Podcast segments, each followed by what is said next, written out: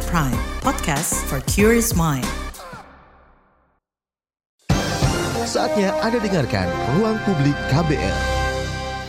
Selamat pagi saudara, kita berjumpa kembali dalam Ruang Publik KBR bersama saya Eka Juli. Pagi ini kami mengangkat tema politik uang pada pemilu 2024, bagaimana mencegahnya? Nah, salah satu masalah yang muncul saat pemilu adalah politik uang. Di pemilu 2024, modus politik uang itu diduga makin beragam seiring dengan pesatnya perkembangan teknologi ya. Nah, pada pertengahan bulan lalu, KPK merilis temuan mereka. Lembaga anti rasuah itu menggelar riset terkait politik uang pada pemilu 2019. Hasilnya, sebanyak 72 persen narasumber, di mana mayoritasnya perempuan, mengaku menerima politik uang.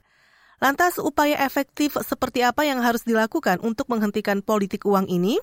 Seperti apa aturan yang bisa mencegah terjadinya politik uang yang modusnya makin beragam? Nah, kami membahas hal ini bersama Komisioner Bawaslu RI Loli Suhenti dan Saira Tamara, staf Divisi Korupsi Politik ICW. Selamat pagi, Bu Loli dan Mbak Saira. Selamat pagi, Mbak. Iya. Kita akan berbincang satu jam di udara ya melalui Zoom, bisa ditonton di YouTube juga melalui uh, radio jaringan KBR di Nusantara.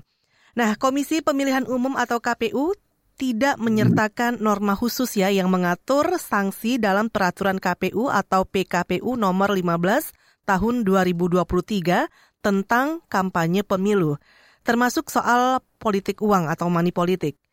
Nah, Bu Loli, ini pengaturan sanksi ini diserahkan sepenuhnya kepada penegak hukum, yakni Badan Pengawas Pemilu dan Sentra Penegakan Hukum Terpadu, sesuai peraturan perundang-undangan yang berlaku. Nah, seperti apa nih kesiapan Bawaslu dan Panwaslu soal pengaturan sanksi ini? Ya, terima kasih. Jadi dalam konteks ini sejak awal kami menghormati proses KPU dalam merancang PKPU kampanye sehingga dalam konteks ini begitu PKPU 15 2023 tidak mengatur sanksi sama sekali berkenaan dengan potensi dilakukan pelanggaran terhadap apa yang diaturkan, maka Bawaslu sudah eh, apa mengakomodir, melis apa-apa saja yang berkenaan dengan itu nanti dalam Perbawaslu yang saat ini sedang dalam proses akhir. Perbawaslu soal kampanye. Nah, karena diserahkan kepada Bawaslu sebagaimana mandat Undang-Undang 7 2017, maka menjadi penting bagi masyarakat kita untuk memahami Perbawaslu nomor 7 tahun 2022 tentang temuan dan laporan pelanggaran pelaksanaan pemilu. Kenapa? Karena di situ nanti orang akan menjadi tahu bisa melaporkan paling lambat ke Bawaslu itu kalau menemukan dugaan pelanggaran berapa lama. Dia hanya punya kemampuan tujuh hari melampaui tujuh hari misalnya maka dia menjadi daluarsa sehingga tidak terpenuhi syarat formilnya ketika melaporkan kepada Bawaslu. Ini yang yang pertama sehingga peraturan Bawaslu menjadi penting untuk diakses oleh publik bisa dilihat di JDIH-nya Bawaslu ya. Yang kedua, dalam konteks ini juga ketika soal politik uang kita bincang, maka potensi pelanggaran administrasi, potensi pelanggaran pidana menjadi hal yang sangat mungkin terjadi ketika ada larangan yang dilanggar. Lalu larangan yang dilanggarnya di mana sahabat-sahabat bisa lihat bahwa yang dilarang itu ada di pasal 280 Undang-Undang 7 2017. Itulah nanti yang kemudian menjadi norma hukum yang sama-sama kita lihat apakah terjadi potensi pelanggaran administrasi, apakah terjadi potensi pidana. Maka Bawaslu akan melakukan penanganan pelanggaran terhadap hal itu. Begitu, Mbak. Oke, tapi ini uh, terkait singkatnya waktu pelaporan dan pemrosesan serta pembuktian pelanggaran pemilu, ini sebenarnya juga jadi tantangan dalam penindakan kasus-kasus pelanggaran di pemilu sebelumnya ya, Bu. Nah, kalau di pemilu 2024 nanti, apakah tantangan-tantangan serupa nanti masih akan dihadapi? Karena tadi Ibu menyebut iya. tujuh hari laporan kan ya? Iya, betul. Kalau soal waktu penanganan pelanggaran, tidak ada hal yang berubah karena memang Undang-Undang 7 2017 kita tidak mengalami perubahan berkenaan dengan waktu penanganan pelanggaran. Sehingga ini pun akan menjadi tantangan yang kita hadapi di 2024. Untuk itu yang kami lakukan adalah gencar melakukan sosialisasi sebagai upaya pencegahan sejak awal sehingga semakin masa, banyak masyarakat yang tahu berkenaan dengan waktu penanganan pelanggaran. Misalnya kalau untuk penanganan pelanggaran administrasi, kami hanya punya waktu 14 hari. Masyarakat bisa melaporkan tujuh hari paling lama sejak mengetahui Bawaslu-nya sendiri punya waktu penanganan hanya 14 hari. Ini nggak berubah sama dengan pemilu 2019. Nah, makanya gencar sosialisasi itu yang kami lakukan. Oke, nah kalau dari Mbak Syaira sendiri nih, seperti apa tanggapan ICW soal tidak adanya pengaturan soal sanksi ya, termasuk pelanggaran politik uang dalam PKPU tahun 2023 ini? Apakah ini akan berdampak signifikan pada penindakan pelanggaran pada pemilu kali ini, Mbak? Iya, terima kasih Mbak Eka untuk pertanyaannya begitu ya. Kalau kita mencermati PKPU yang baru uh, yang mengatur mengenai kampanye pemilu itu ada di PKPU nomor 15 tahun 2023 yang uh, sebagai pengganti begitu ya dari PKPU sebelumnya tahun uh, 2018 yang sudah dicabut.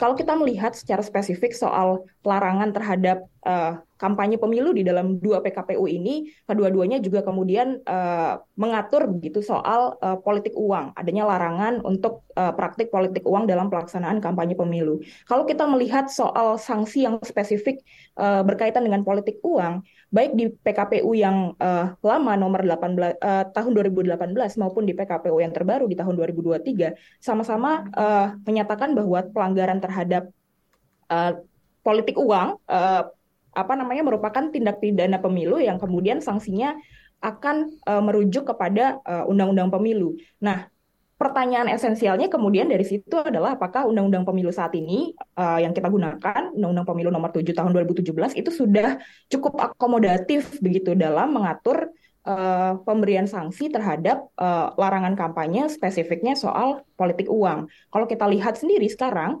pengaturan soal uh, sanksi politik uang di undang-undang pemilu sendiri itu masih masih cukup uh, apa ya masih uh, belum seberapa akomodatif gitu. Pertama dari segi soal uh, waktunya sendiri yang menjadi uh, waktu yang diatur gitu soal pelaksana soal terjadinya politik uang dalam undang-undang pemilu ada yang dalam kurun waktu ada yang dilaksanakan dalam kategori uh, pelaksanaan kampanye, kemudian kategori uh, masa tenang dan juga penghitungan uh, suara dan juga pemungutan suara.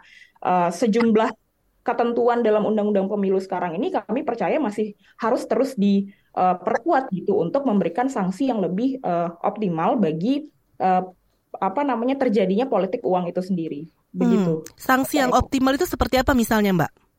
Iya, uh, sanksi yang bisa bisa juga dibilang yang lebih berat daripada yang sekarang gitu ya. Kalau kita melihat uh, sanksi terhadap politik uang di pasal 523 baik dari ayat 1 sampai dengan ayat 3 di Undang-Undang Pemilu itu masih uh, tidak tidak terlalu uh, baik gitu, tidak terlalu tinggi baik dari pemberian uh, pidana penjaranya maupun juga uh, pidana dendanya begitu. Itu masih dalam uh, apa sekitar pemberian sanksinya uh, sekitar uh, ada yang satu tahun, kemudian ada yang dua tahun dan uh, itu masih bisa ditingkatkan begitu. Kami uh, dan, dan belum bisa men, uh, memberikan efek jerah ya sepertinya ya. Satu atau dua tahun belum nanti ada potongan ini, potongan itu.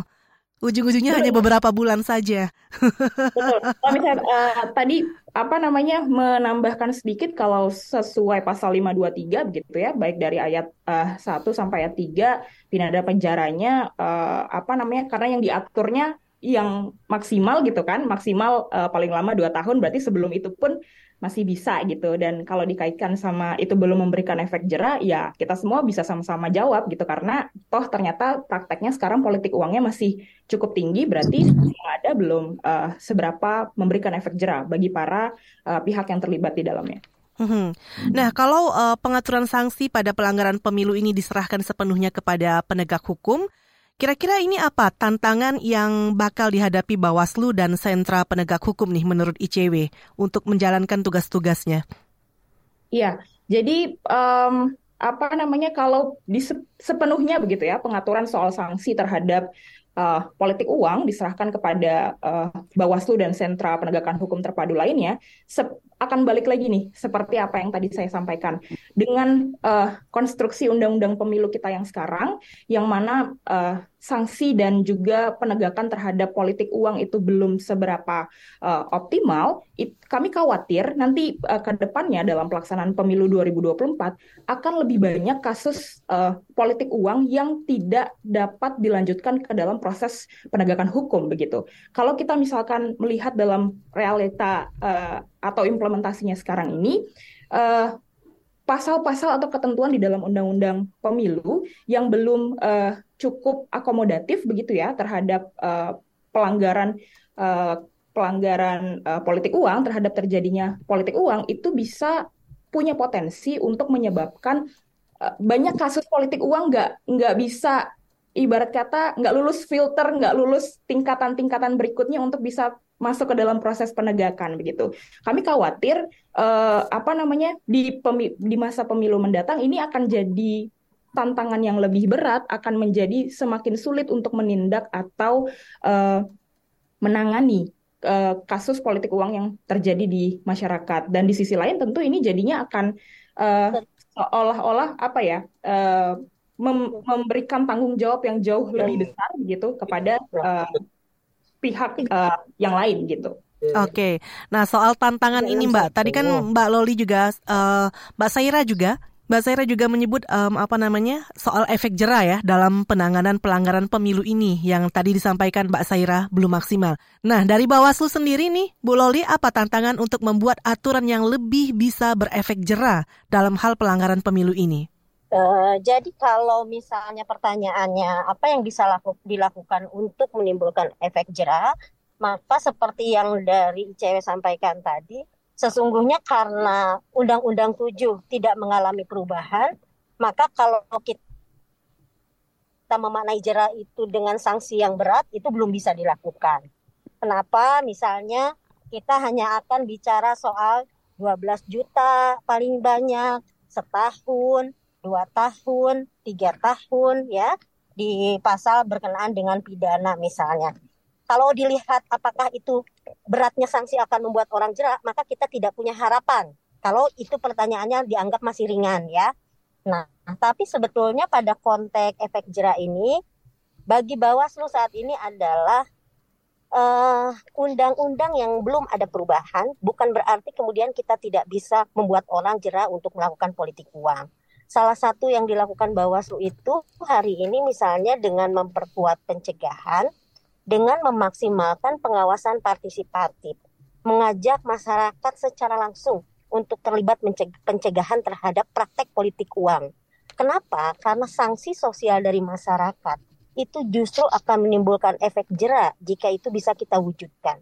Sanksi sosial itu bisa membuat pemilih nggak mau milih orang yang melakukan politik uang loh. Dan itu kerugiannya akan sangat besar bagi orang yang sedang berkepentingan mendapatkan dukungan gitu. Jadi poin ini kemudian menjadi perhatian Bawaslu juga. Makanya kami gencar, gencar melakukan sosialisasi, merekrut banyak sekali orang untuk memahami pentingnya pengawasan partisipatif karena efek jerah itu tidak semata-mata soal sanksi, tetapi efek jerah itu bisa ber, uh, sanksi hukum maksudnya, tapi juga dia bisa soal dari sanksi masyarakatnya sendiri. Itu yang pertama. Yang kedua, di selama 2019 ada 361 putusan inkrah pengadilan berkenaan politik uang eh, yang ditangani oleh Bawaslu. Nah, ke depan apakah terjadi angka yang lebih panjang, lebih banyak? Ini sangat tergantung seberapa kuat kita melakukan uh, upaya penyadaran terhadap kontestannya sendiri, partai politik ini kan sebetulnya orang yang berkepentingan banget terhadap pemilu dan mereka seharusnya menjadi contoh baik melakukan praktek berdemokrasi yang itu tidak menggunakan politik uang. Karena kalau politik uang jelas itu pidana pemilu ya. Nah, sehingga dalam konteks ini sekali lagi upaya pencegahan menjadi salah satu perhatian seriusnya Bawaslu. Yang ketiganya dalam konteks gimana efek jerah ini bisa meskipun undang-undang tidak mengalami perubahan, tentu saja yang menjadi salah satu tantangan kami saat ini adalah misalnya ya yang paling sulit dari politik uang itu pembuktian. Selain waktu penanganan pelanggaran yang terbatas, juga soal pembuktian itu menjadi sangat sulit. sehingga dalam banyak hal putusan inkrah terhadap perkara politik uang itu minim ya. Nah, ini dalam konteks ini apa yang bisa kita harapkan? Maka penegakan hukum menjadi salah satu hal yang di Bawaslu juga kedepankan. Karena dia pidana pemilu, maka seluruh prosesnya ada di sentra Gakumdu. Berarti ada teman-teman kepolisian, ada teman-teman kejaksaan di situ, dan kami kemudian mendiskusikan mengawal prosesnya dalam ketersediaan waktu yang singkat itu. Apa okay. yang bisa kita pelajari hmm. dari sulit ya? Maka kami juga menghimbau kepada seluruh masyarakat untuk tidak takut melaporkan. Selama ini yang yang terjadi adalah informasi tapi tidak uh, sedikit yang melaporkan. Karena rata-rata merasa uh, tidak ada jaminan keamanan ketika mereka melaporkan soal politik uang. Padahal dalam politik uang karena ini pidana, maka kita sangat membutuhkan bukti-bukti itu. Saya kami berharap ke depan itu uh, masyarakat semakin berani melaporkan kepada Bawaslu. Oke, okay. jadi uh, walaupun pembuktiannya tadi susah ya, seperti yang disebut Ibu Loli, tapi masyarakat jangan khawatir untuk tetap uh, melaporkan kepada Bawaslu terkait politik uang ini. Baik Bu Loli dan Mbak Saira, kita akan jeda sebentar. Kita akan lanjutkan kembali obrolan ini masih terkait politik uang pada pemilu 2024, bagaimana mencegahnya. Kami kembali sesaat lagi. Masih Anda dengarkan Ruang Publik KBR. Commercial break. Commercial break. Buat warga Jakarta dan sekitarnya yang lagi mau nonton konser, main wahana, sekaligus kulineran, yuk datang ke acara Pekan Gembira Ria yang akan dilaksanakan di Parkir Barat PRJ di Expo Kemayoran tanggal 12 dan 13 Agustus 2023. Sambil menikmati wahana seru dan kulineran, kamu bisa nonton artis-artis yang asik banget. Seperti Tony Kirastafara, bagi seluruh rakyat Indonesia. Mungkin akan menjadi dongeng bla bla bla bla bla bla bla bla bla bla NDXAK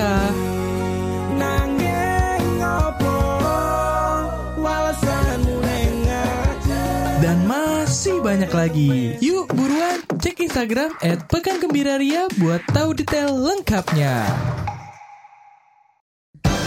Masih Anda dengarkan Ruang Publik KBR.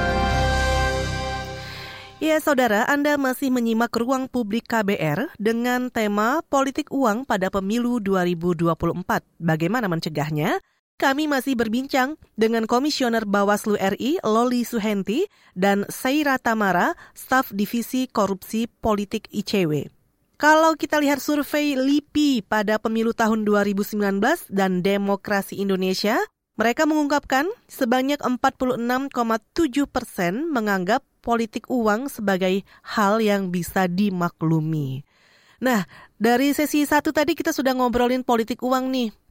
Bu Loli dan Mbak Saira. Tapi kira-kira mungkin masyarakat ini belum tahu apa sih definisi dari politik uang itu sendiri? Apakah hanya berbentuk uang saja yang disebut politik uang atau termasuk benda-benda, baju misalnya atau sembako itu termasuk politik uang juga atau enggak? Seperti apa Bu Loli pengertiannya?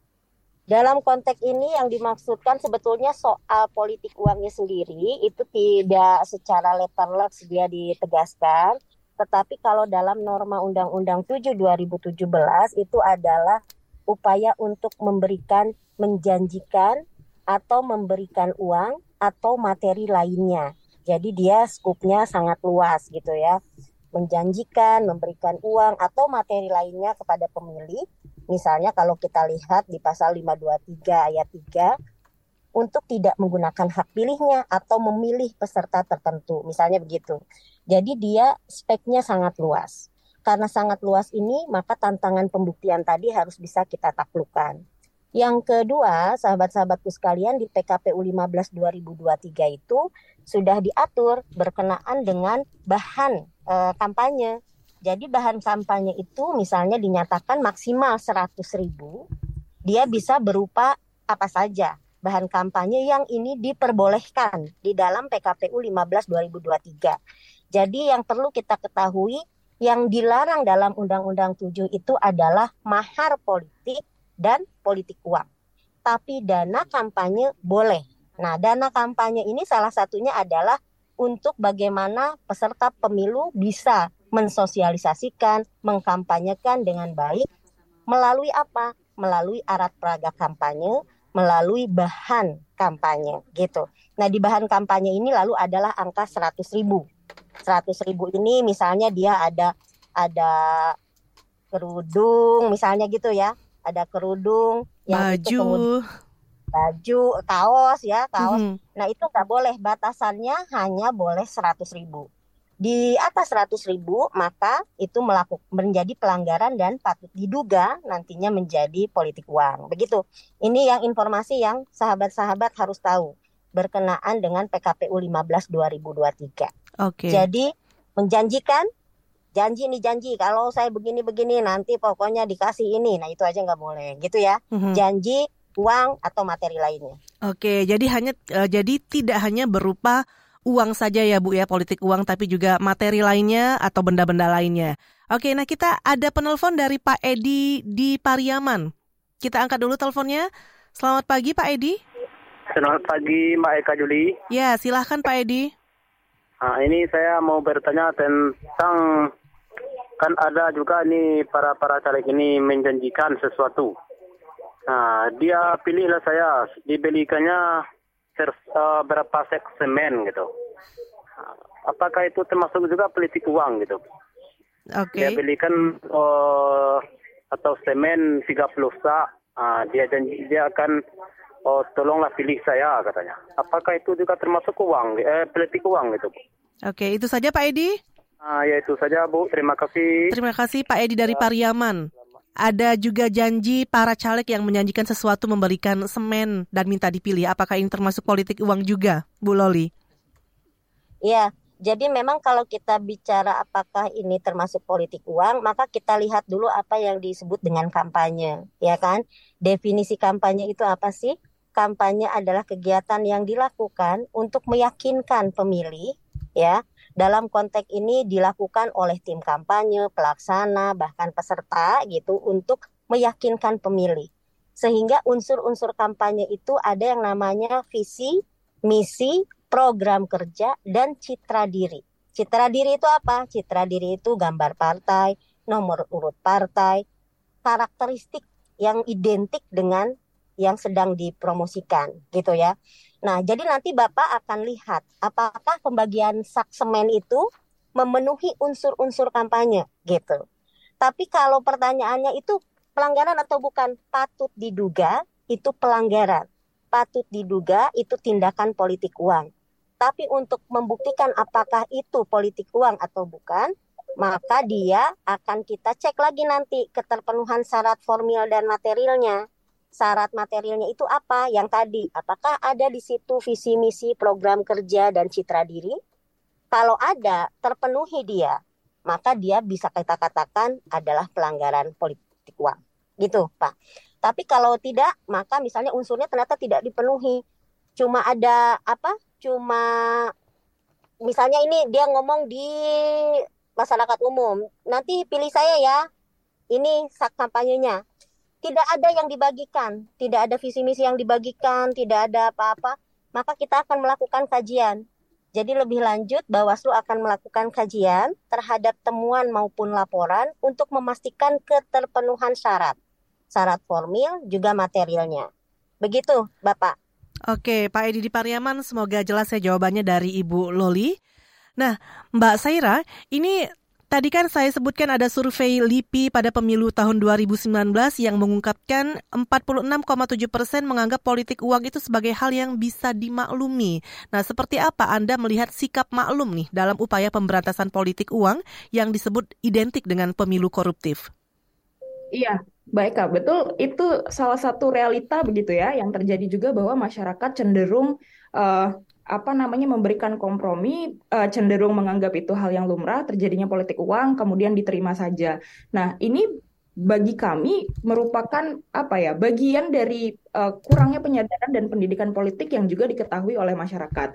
Mungkin masyarakat tidak tahu gitu bahwa ketika ada politik uang yang uh, terjadi di saat itu gitu diberikan ada calon-calon tertentu yang memberikan sejumlah uang atau bahkan materi lain kepada masyarakat, ya masyarakat tidak bisa uh, memperhitungkan kerugian apa nanti di masa mendatang yang akan terjadi kalau saya ambil nih uangnya, kalau saya terima uh, barangnya misalkan seperti itu. Karena yang diketahui ya setidak-tidaknya pada saat itu apa yang diberikan itu menguntungkan bagi masyarakat. Nah, hal ini yang harus kita bisa uh, sebarkan awarenessnya kepada masyarakat bahwa nanti ada harga yang harus ada harga yang jauh lebih ma mahal gitu yang harus dibayar. Karena dengan maraknya politik uang itu sangat punya pengaruh dan kelindan terhadap uh, pelaksanaan pemilu yang berbiaya mahal. Sehingga kemudian nanti para pejabat para eh, calon-calon uh, yang akan mereka pilih itu ketika sudah terpilih gitu misalkan karena kemarinnya sudah mengeluarkan modal yang sangat tinggi dalam uh, masa kampanye atau dalam uh, apa namanya melakukan atau mendistribusikan politik uang ketika menjabat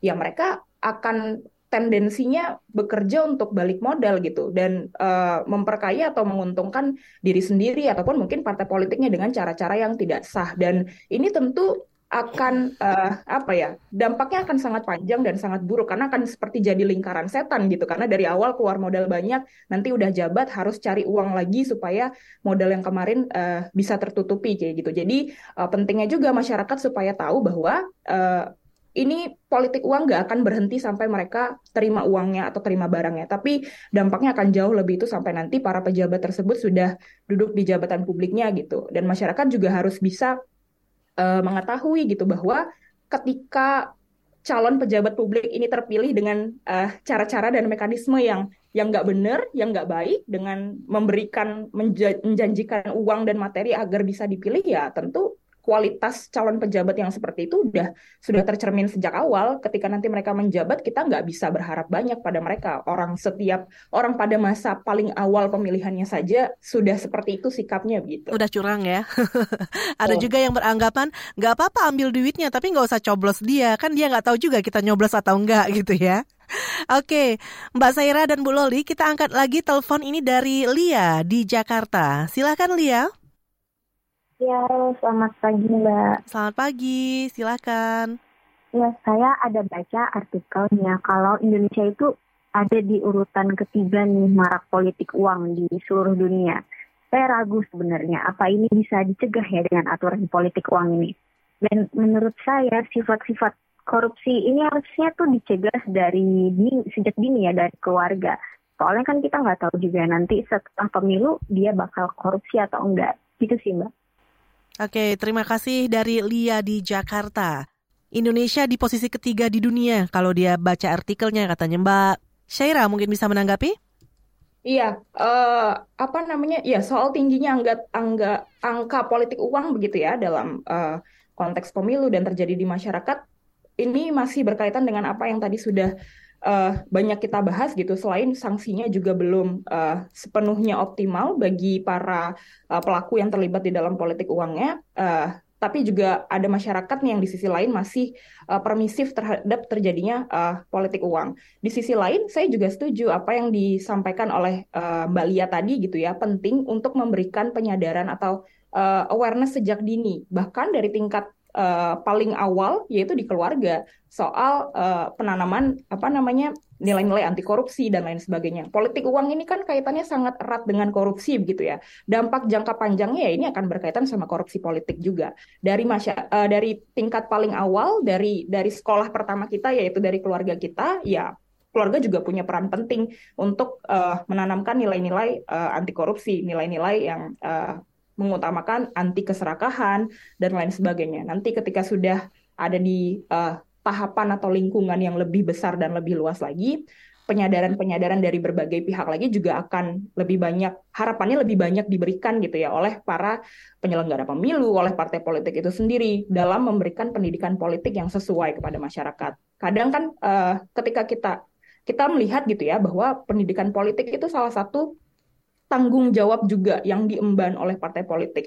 Sekarang kalau kita lihat pendidikan politiknya uh, seperti apa gitu, supaya pendidikan politiknya jangan hanya diberikan kepada internal kadernya saja, tapi juga diberikan kepada masyarakat. Gimana jadi masyarakat untuk menjadi pemilih yang uh, berintegritas, pemilih yang cerdas gitu supaya nanti pelaksanaan pemilu pemilunya pun juga bisa berjalan dengan uh, bersih dan berintegritas begitu. Oke, jadi perlu juga ya dari keluarga sendiri juga menanamkan sifat anti korupsi sejak kecil dipupuk supaya anaknya semakin dewasa ya akan semakin mengerti baik buruknya soal korupsi ya. Mbak Syaira. Baik Mbak Syaira dan Bu Loli, kita kembali jeda. Kami masih membahas soal politik uang pada pemilu 2024, bagaimana mencegahnya? Sesaat lagi tetaplah di Ruang Publik KBR. Masih Anda dengarkan Ruang Publik KBR. Commercial break. Commercial break.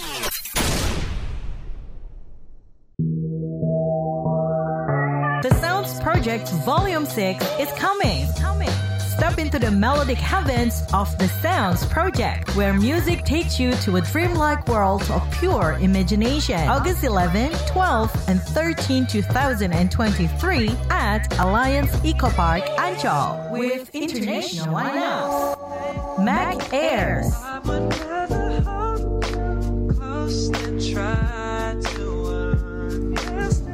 Vacations.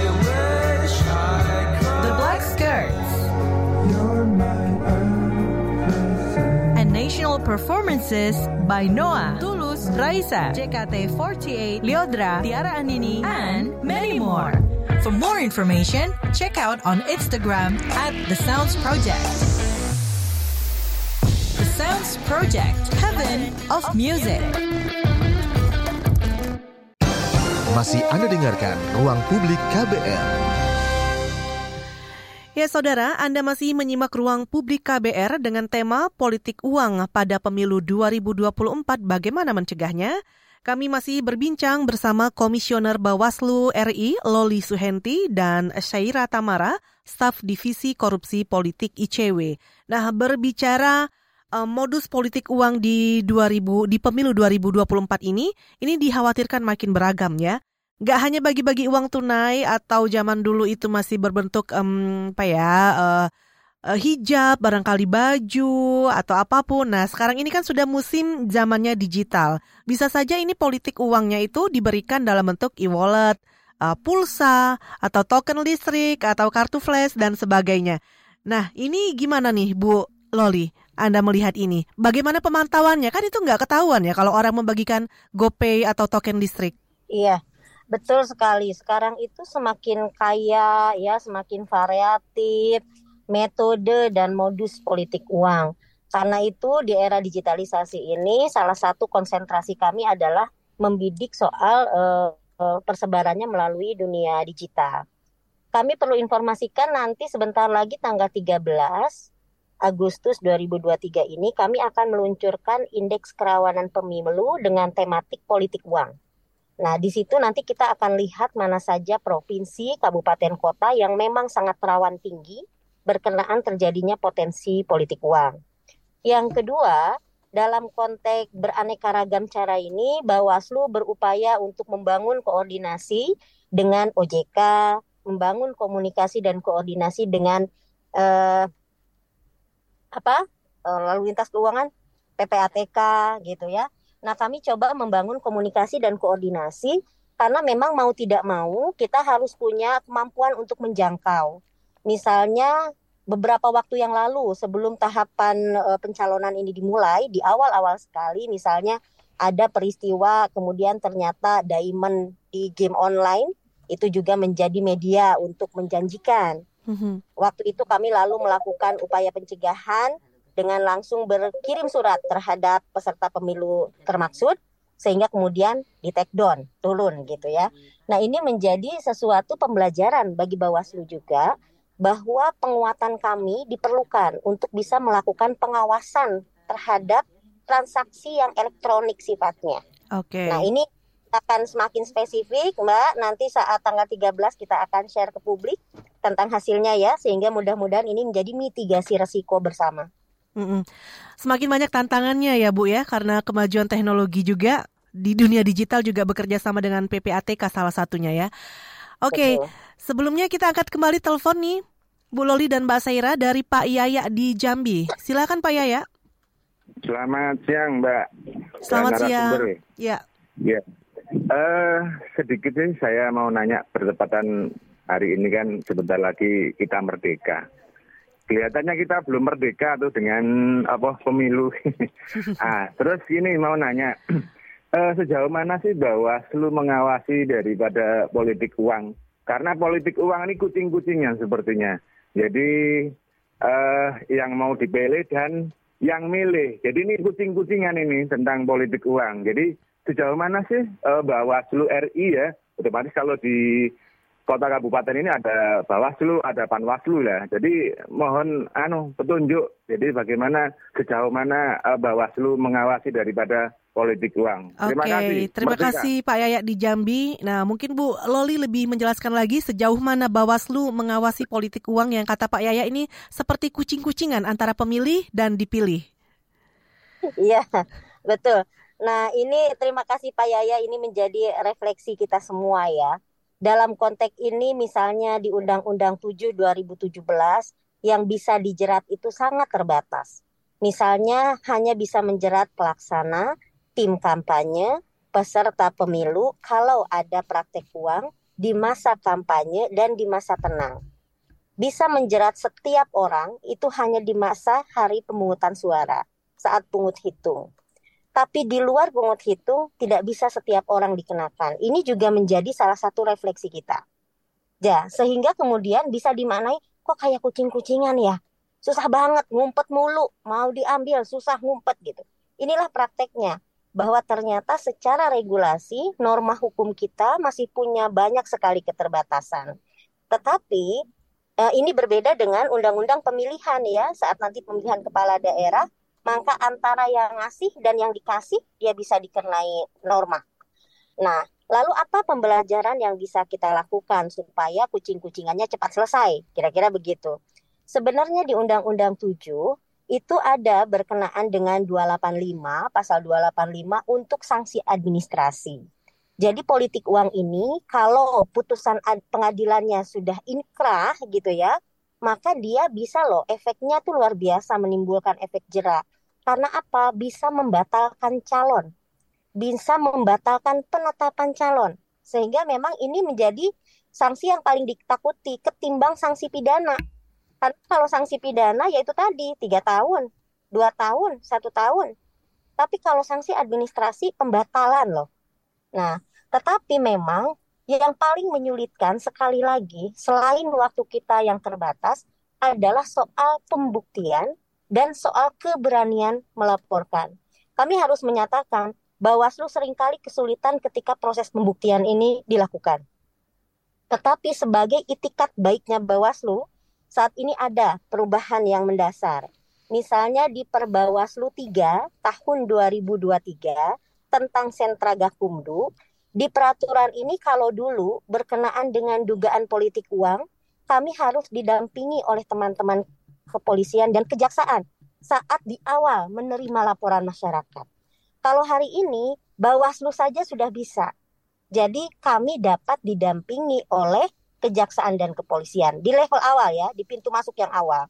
Sehingga ini akan memudahkan. Kenapa? Karena kalau kita harus tiga institusi ada di waktu yang bersamaan padahal hanya punya waktu satu kali 24 jam, maka dalam konteks ini Perbawaslu 3 itu memberi kemudahan yang mudah-mudahan signifikan nanti pengaruhnya uh, terhadap proses yang akan kita lakukan ke depan. Oke. Okay. Nah, yang yang ketiga, sebentar yang ketiga itu berkenaan dengan Bawaslu provinsi kabupaten kota. Bawaslu provinsi dan kabupaten kota semuanya juga harus aware terhadap politik uang karena politik uang itu kejahatan politik uang itu kejahatan pemilu. Nah, kejahatan pemilu hanya bisa diatasi dengan kerjasama yang kuat antara Bawaslu yang menegakkan hukum pemilu dengan masyarakat yang sama-sama eh, berani untuk melaporkan lalu mengawal prosesnya dengan baik. Seperti itu. Baik, Pak Yaya di Jambi, semoga bisa lebih uh, mendalami lagi penjelasan dari Ibu uh, Celia. Ibu Loli maksud saya. Nah, selanjutnya kita akan membacakan uh, WA juga dari Yosafat. Menurut Yosafat ini WA-nya, PPATK menemukan uang kejahatan 1 triliun rupiah masuk ke parpol. Temuan itu mengalir ke parpol dari tindak pidana kejahatan lingkungan. Kalau menurut Ketua PPATK Ivan Yustia Vandana, mengatakan temuan uang itu sudah dilaporkan kepada KPU dan Bawaslu beberapa waktu yang lalu. PPATK setidaknya menemukan adanya risiko tindak pidana pencucian uang atau TPPU pada dana kampanye di sejumlah provinsi. Nah, pertanyaan untuk Teh Loli, pelaporan tersebut apakah sudah diproses? Kemudian temuannya sejauh ini sampai mana? Dan jika memang ada parpol yang terbukti menerima uang kejahatan, sejauh apa langkah Bawaslu? Oke, terima kasih Pak Yosafat atas pertanyaannya. Dan Bu Loli dan Mbak Saira, kita akan menjawab ini setelah jeda ya. Kami kembali sesaat lagi. Masih Anda dengarkan Ruang Publik KBR. Commercial break. Commercial break.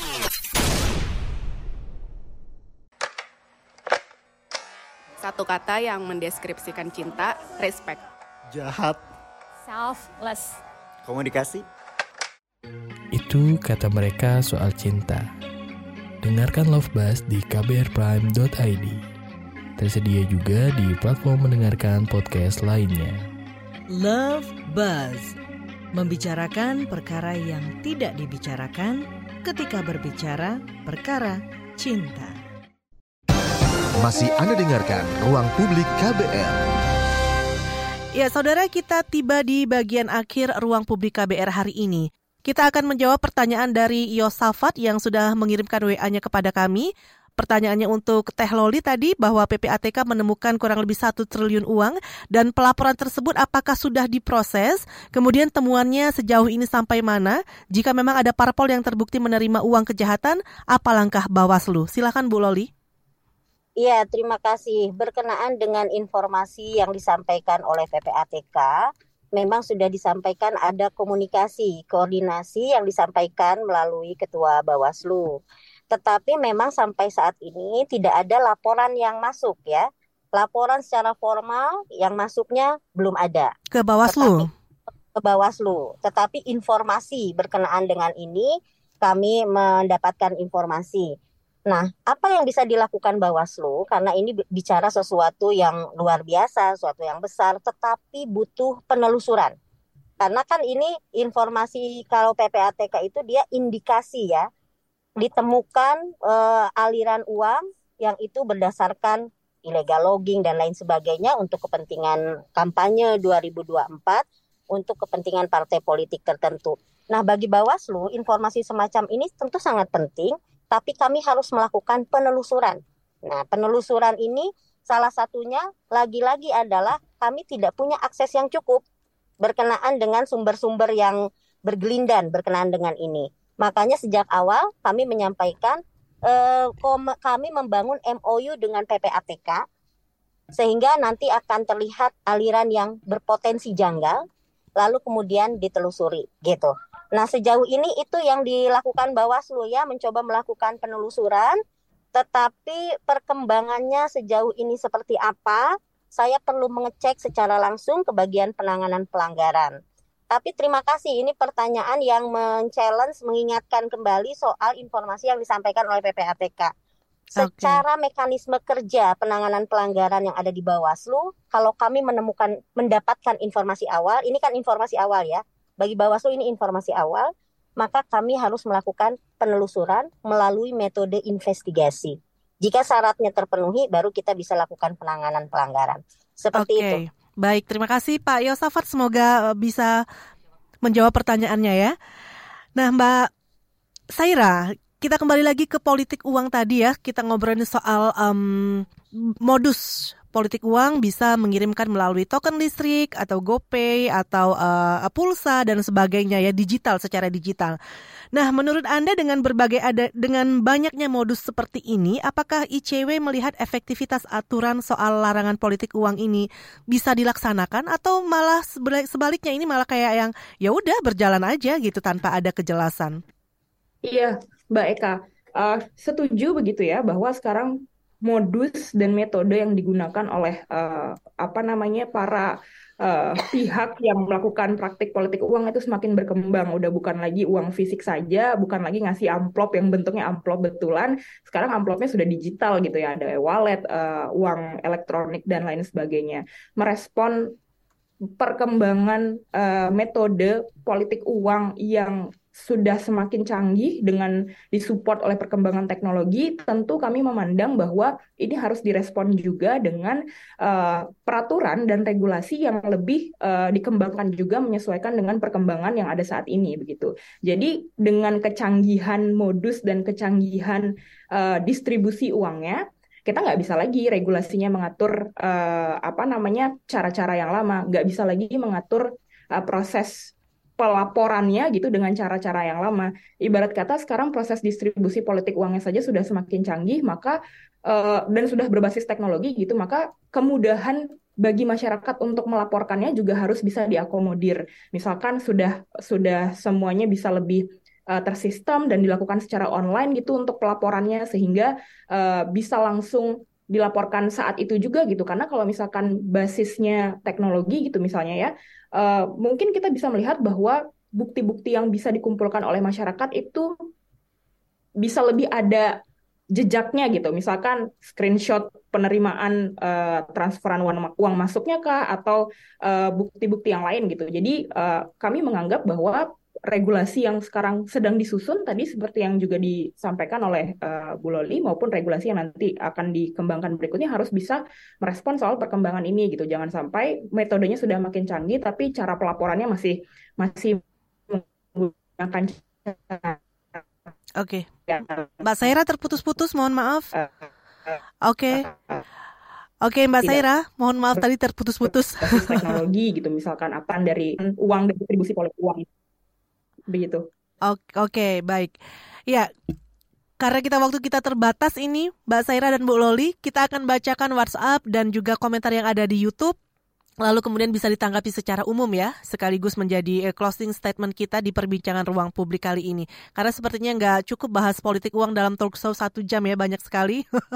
ada penelpon, ada via WhatsApp juga. Ini dari komentar di YouTube dari Purwadi Abdullah. Katanya politik uang nggak bahaya ya.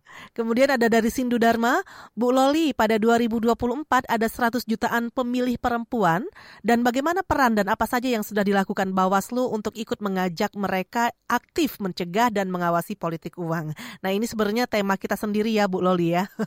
ada juga dari Wikan di Bekasi, Politik uang dianggap lebih efektif dalam meraih suara daripada pasang iklan di media. Itu pendapat salah satu tim sukses caleg. Nah, bagaimana meminimalkan kondisi ini? Kemudian juga ada dari via WhatsApp tadi uh, dari YouTube, sekarang dari WhatsApp, dari Rama di Banjarbaru. Saya harus ada seleksi yang ketat buat para calon-calon yang akan kita pilih supaya menghindari politik uang. Juga oke, okay, nah Mbak Saira, Silakan apa tanggapan Anda kurang lebih ya dari uh, komentar atau WhatsApp yang saya bacakan tadi. Iya, uh, terima kasih teman-teman yang sudah memberikan komentar dan pertanyaan gitu ya. Kalau secara umum meminimalkan politik uang itu bagaimana? Tadi kita banyak uh, membahas soal itu. Salah satu yang bikin politik uang masih tetap marak karena masih banyak yang nerima juga gitu. Kalau misalkan udah sampai pada satu titik di mana masyarakat nggak mau sama sekali menerima politik uang, tentu orang-orang yang akan ngasih politik uangnya juga akan berpikir ini kita harus kasih ke mana nih udah nggak ada yang mau menerima. Oleh karena itu, selain memang support dari regulasi dan peran dari para penyelenggara pemilu, para lembaga pengawas pemilu dan juga uh, para penegak hukum dalam melakukan penegakan regulasi dan pengawasan terhadap tindak di lapangan, uh, kembali lagi masyarakat juga punya peran dan kontribusi yang juga penting untuk menghindari politik uang dan menyadari bahwa di jangka panjang ketika uh, mereka ikut terlibat, ikut menerima politik uang ini, berarti masyarakat juga ikut uh, menyumbang peran, menyumbang kontribusi dalam terjadinya lingkaran korupsi politik gitu. Dan ya di masa mendatang tentu itu akan berdampak pada kehidupan masyarakat juga yang uh, kebijakan di daerahnya atau uh, tindak tanduk pejabat publiknya nggak bisa mencerminkan hal-hal uh, yang dekat dengan sifat-sifat uh, apa namanya pejabat publik yang bersih dan berintegritas karena sejak awal uh, cara pemilihannya sudah sudah dilakukan dengan cara yang tidak benar. Jadi kembali lagi semua semua pihak, semua stakeholder termasuk masyarakat itu juga punya peran. Jadi mari kita ambil peran yang bisa kita lakukan gitu di konteks masyarakat uh, jangan terima politik uang dan uh, terus suarakan di lingkungan kita gitu bahwa itu adalah praktek yang merusak dan okay. akar dari korupsi. Katakan tidak pada korupsi ya Mbak ya. Betul sekali. Bu Loli. Tapi jangan korupsi betulan ya, soalnya Iya. ada yang pernah kayak gitu ujung-ujungnya korupsi juga. Nah, itu dia. Bu Loli, pesan yang ingin disampaikan terkait politik uang ini Bu kepada masyarakat? Iya, politik uang ini kejahatan ya, kejahatan pemilu. Karena itu dia akan sangat mempengaruhi dan bisa menghancurkan mental bangsa secara signifikan. Karena itu sebaiknya kita semua bergandengan tangan, berkolaborasi untuk menangkal yang namanya politik uang. Regulasi sebagus apa pun tidak akan ada dampaknya jika kemudian kita hanya bergerak di hilirnya saja. Tapi hulunya, kesadaran masyarakatnya itu menjadi pondasi yang sangat kuat. Karena itu Bawaslu punya yang namanya forum warga. Forum warga ini memang forum yang ada di kantong-kantong masyarakat. Mereka lah yang akan menjadi aktor utama untuk memastikan tempatnya, daerahnya itu demokrasinya bagus gitu. Salah satunya adalah dengan membangun kesadaran publik. Perempuan dalam konteks ini menjadi pihak yang paling rentan disasar oleh politik uang. Karena rata-rata ibu-ibu inilah yang kemudian didatangi dengan minyak goreng, didatangi dengan uang 100 ribu. Mereka yang paling Sembako rentan ya. ya sembako mereka yang paling rentan dalam konteks politik uang karena itu maka menjadi PR kita nih semuanya. Masyarakat penyelenggara pemilu pemerintah partai politik mereka harus punya tanggung jawab untuk memastikan kita sama-sama melaju dalam rel demokrasi yang sehat. Oke. baik secara prosedur maupun substantif terakhir sekali sebenarnya saya mau bilang begini. Salah satu perdebatan kenapa masa kampanye di pemilu sekarang menjadi sangat singkat hanya 75 hari.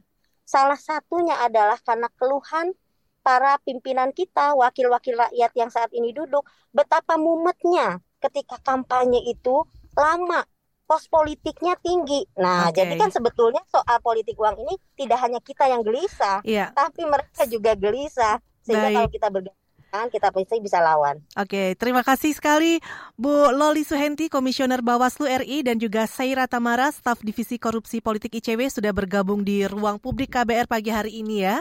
Semoga um, money politik di pemilu 2024 ini bisa ditekan dan semoga juga ada kesadaran dari masyarakat dan individu uh, pribadi untuk tidak uh, apa namanya untuk tidak menghiramkan korupsi. Saya Eka Juli, terima kasih atas kebersamaan Anda. Salam. Dengarkan Ruang Publik KBR. KBR Prime, cara asik mendengar berita. KBR Prime, podcast for curious mind.